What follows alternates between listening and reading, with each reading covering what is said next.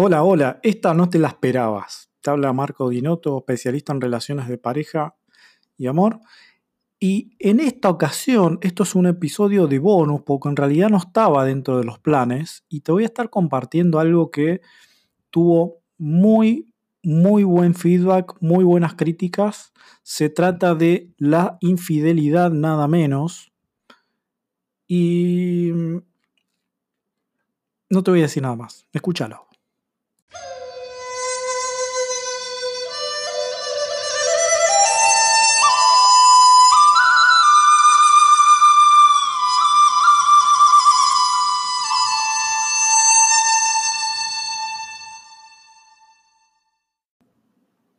Te voy a poner en contexto para que entiendas de dónde viene esto que vas a estar escuchando a continuación.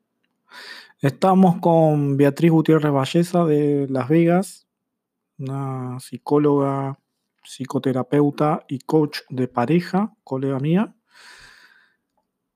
Y estábamos en Facebook haciendo una transmisión desde la plataforma Zoom para Facebook y en Zoom teníamos una muchacha llamada Claudia que eh, nos hacía un comentario respecto a la infidelidad diciendo, si a mí me fuesen infiel, yo no sería feliz. Y entonces a esto viene, viene un comentario que, que hago yo con respecto a esto y con un mensaje muy potente, muy poderoso que te va a dar vuelta a la cabeza. Ahí va. Primero, yo no, me sentiría feliz, no me sentiría feliz porque... Y, y, aquí, si quieres compartir, Claudia, lo puedes compartir, pero la voy a responder yo a la pregunta. ¿Por qué no me sentiría feliz yo? Porque estaría pretendiendo que eso jamás hubiera pasado. Estaría no aceptando la realidad tal y como es. La infidelidad pasó. ¿Qué hago con eso? Uno, rechazo lo que es. El, rechazo, el querer otra cosa, me genera dolor en mí. Me genera dolor porque jamás pensé que me, iba a pasar a mí, porque jamás pensé que me, lo iba a hacer él, o, ella, o quien fuere. Eh, puede ser también un sentido de no solamente de dolor mezclado y combinado con sorpresa. ¿Y, esto cómo pasó? Y a partir de esto pensar también es, bueno, ¿y por qué me lo hizo a mí? Una pregunta clásica, pero lo que, la pregunta que quería compartir era, ok, si había un consenso y o, un supuesto, digamos, nunca se habló, se dio por supuesto que eso tenía que ser que la infidelidad no tenía que pasar. Hablando de infidelidad sexual, estamos hablando, ¿no? Que eso no tenía que pasar y pasa. Y había un compromiso, había una, una promesa, como comentabas vos, Betty, al principio, el tema de la lealtad.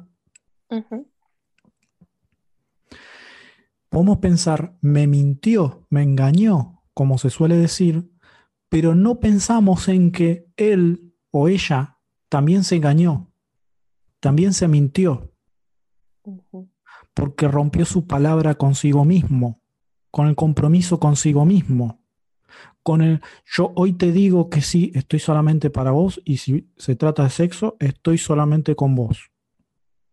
Esa es mi palabra. Si yo rompo eso, me estoy mintiendo, me estoy rompiendo el compromiso conmigo mismo, estoy rompiendo mi propia integridad, estoy maltratando la relación conmigo.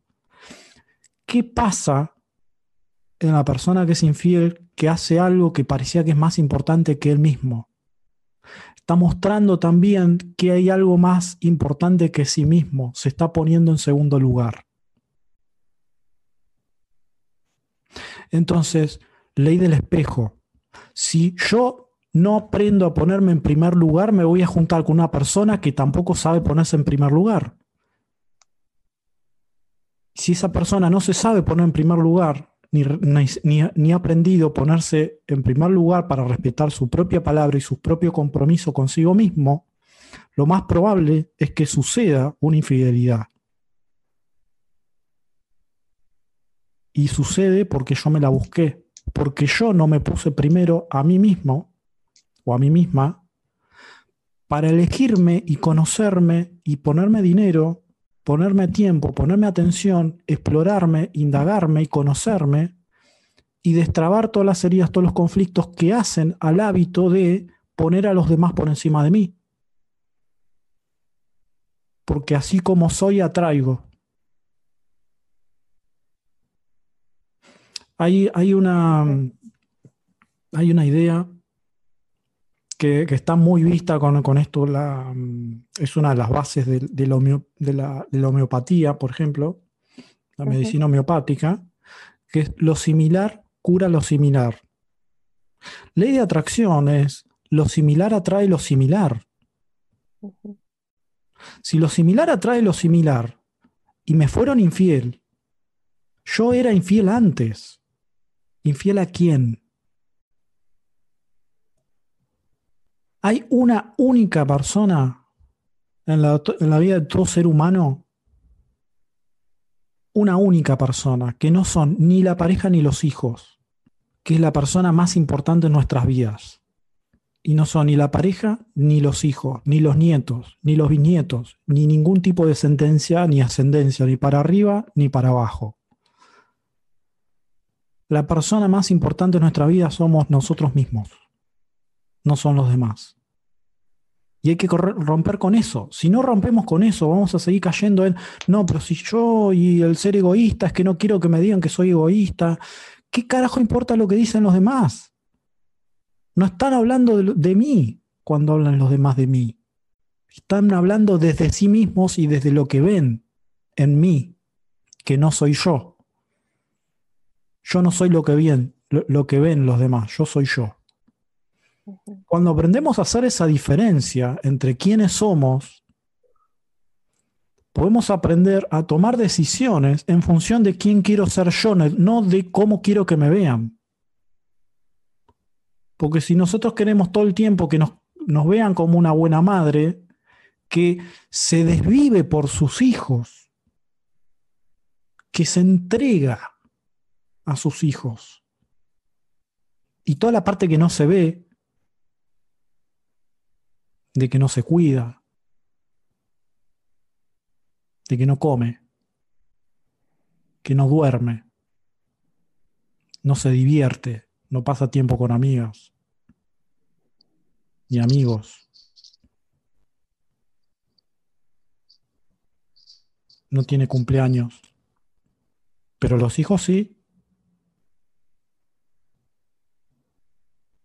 Entonces, esas decisiones van a seguir siendo las mismas mientras sigamos pensando en qué es lo que van a pensar los demás de mí cuando me ponga a mí primero.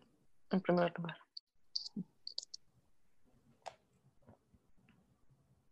Esa es la primera infidelidad que todos tenemos.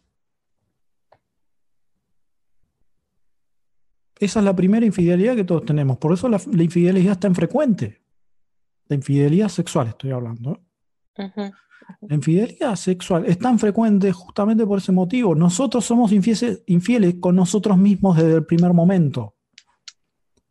¿Y por qué eso es así? Porque es lo que aprendimos de nuestros padres, porque ellos eran infieles consigo mismos seguramente.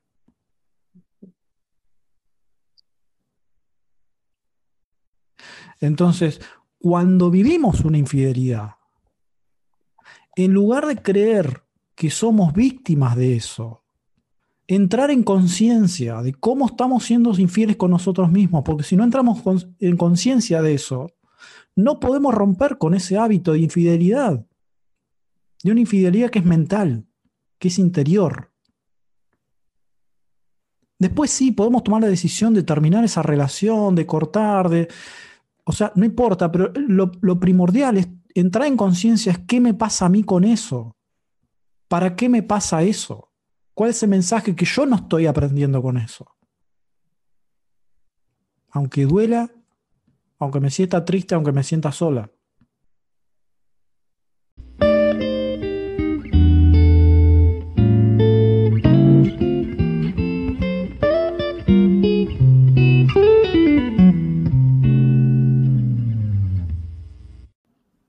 Quiero darle gracias a Beatriz por la compañía y acá el aguante en tema de la, en el tema de la infidelidad, que de hecho fue un tema que ella propuso. ¿Cómo sería la sociedad o, las parejas? ¿Qué pasaría si la, infidelidad fuese una cuestión legalizada, digamos, aprobada legalmente, que se permitiera y que las parejas estuvieran todas de acuerdo en que eso pudiera pasar? Hablamos, hablamos de infidelidad sexual, ¿sí? Y mm, gracias a ella que planteó el tema, tuvimos esta charla que si quieres escucharla completa, me lo puedes pedir, me dejas acá un mensaje en el podcast o me envías un mensaje por mm, WhatsApp al más 549 221 604 4731. Te voy a dejar el número de teléfono en la descripción de este, de este episodio. También quiero agradecer a Carla Maldonado por la idea de compartir este, este extracto de, la charla. Y mm, bueno, esperamos los tres, Beatriz, Carla y yo, que, que esta reflexión cambie la manera en que ves si estás pasando una infidelidad, cambie la manera en que estás viendo tu situación las acciones de tu pareja y las razones de por qué está pasando eso y que te ayude a ver y avanzar desde una perspectiva diferente con la posibilidad de no solamente recuperar tu relación, sino recuperar el amor para contigo misma. Y también aplica a los hombres, así que si eres, si eres hombre también, que recuperes la relación contigo mismo y sobre todo que encuentren el camino hacia la felicidad y a la unión de sus corazones.